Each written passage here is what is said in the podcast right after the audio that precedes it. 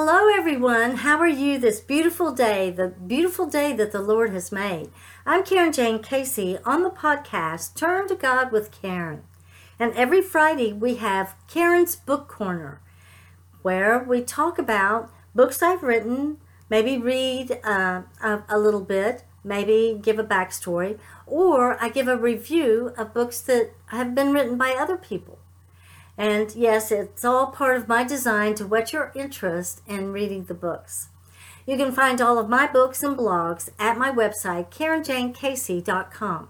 And when you go there, you there is a comment page where you can con- a contact page where you can comment and you can purchase my books.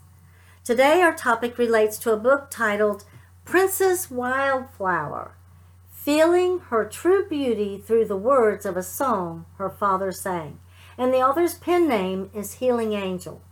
I love this book, and to promote your reading it, I'll share a few portions. By the way, the author also wrote her first book entitled Healing Angels The Invisible Girl. Maybe I'll talk about that some other time. Anyway, back to Princess Wildflower. The author, Healing Angel, indicated that she lives by a simple motto Those who bring sunshine into the lives of others cannot keep it to themselves. And that's a quote by James M. Barrie. So, um, on if when you go to the website for uh, for this, you will find out about Healing Angel, the author, and I'm just going to read that little blurb here. Healing Angel is her pen name, born in 1962, Norfolk County, Virginia. She is a victim and survivor of domestic violence and sexual assault. She dreamt that life would be different. Never did she imagine all that would occur to get there. And then in April of 1981, she enlisted into the armed forces to escape what seemed to be a path of destruction. She is now a retired Army veteran who served her country from 1981 through 2001. While serving her country, she was celebrated and awarded the Employee of the Year by the Federal Executive Association of Central Virginia for heroism. Recognized by for a, a heroic act, saved saved a woman from a burning automobile. After years of traumatic experiences, she wanted to make a difference to reach out and help others like herself. Initially, she began speaking as a surviving victim during training sessions for volunteers at local crisis centers stressing the vital need for volunteers and how what they would do would impact her life. Later, she joined a group of military women who had experiences sim- experienced similar abuse, forming what they referred to as a sister circle to reach to uh, help others, reach out to help others. Since her outreach has grown, which now includes college scholarships, financial assistance, awareness conferences, fundraisers, and now sharing her book to reach millions. She is Healing Angel, beginning bringing a message of healing to those who are hurting and broken inside. So, just knowing about the author would bring us interest in getting this book, wouldn't it? Support our heroic veteran. Within the pages of this book, we find a lovely, loving journey traveled within a daughter's relationship with her Father, which helps her to grow and understand her relationship with her Heavenly Father. Along the journey are struggles mixed with fond memories. And um, let me read the back to you so you can hear what the author has to say. And I'm reading that now. Fairy tales don't always come true, but treasured moments do. Princess Wildflower and her father share a bond that was only created by God, a God that seemed to be distanced from her. Just like her father at times, although she had lived with her earthly father and knew her heavenly father existed, she struggled with the acceptance of their love.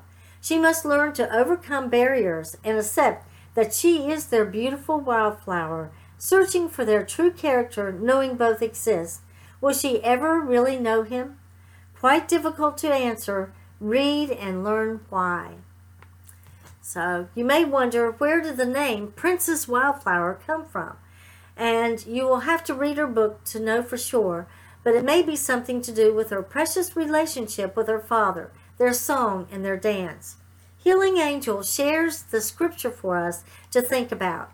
Luke 12, verses 27 through 28 in the New International Version. I'm going to read that to you now.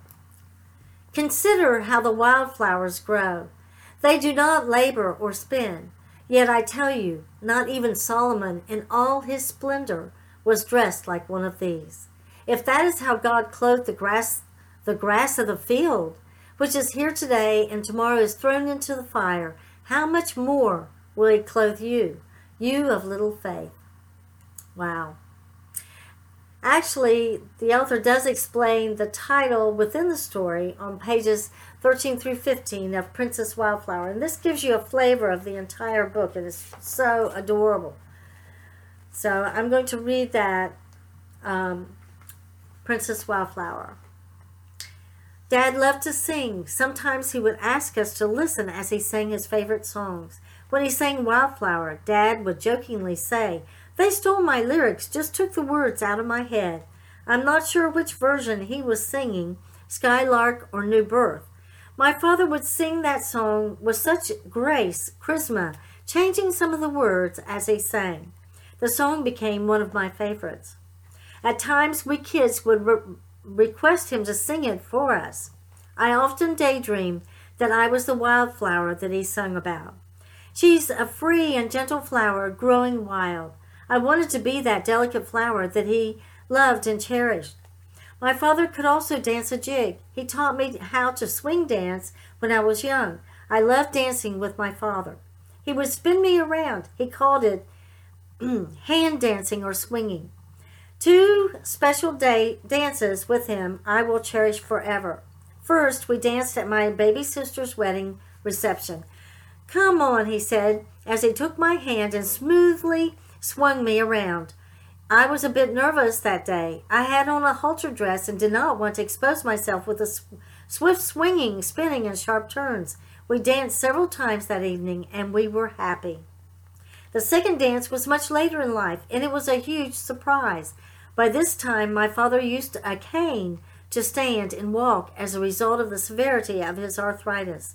Just when I thought my father's dancing days were over, he put down his cane and danced with me on my 50th birthday.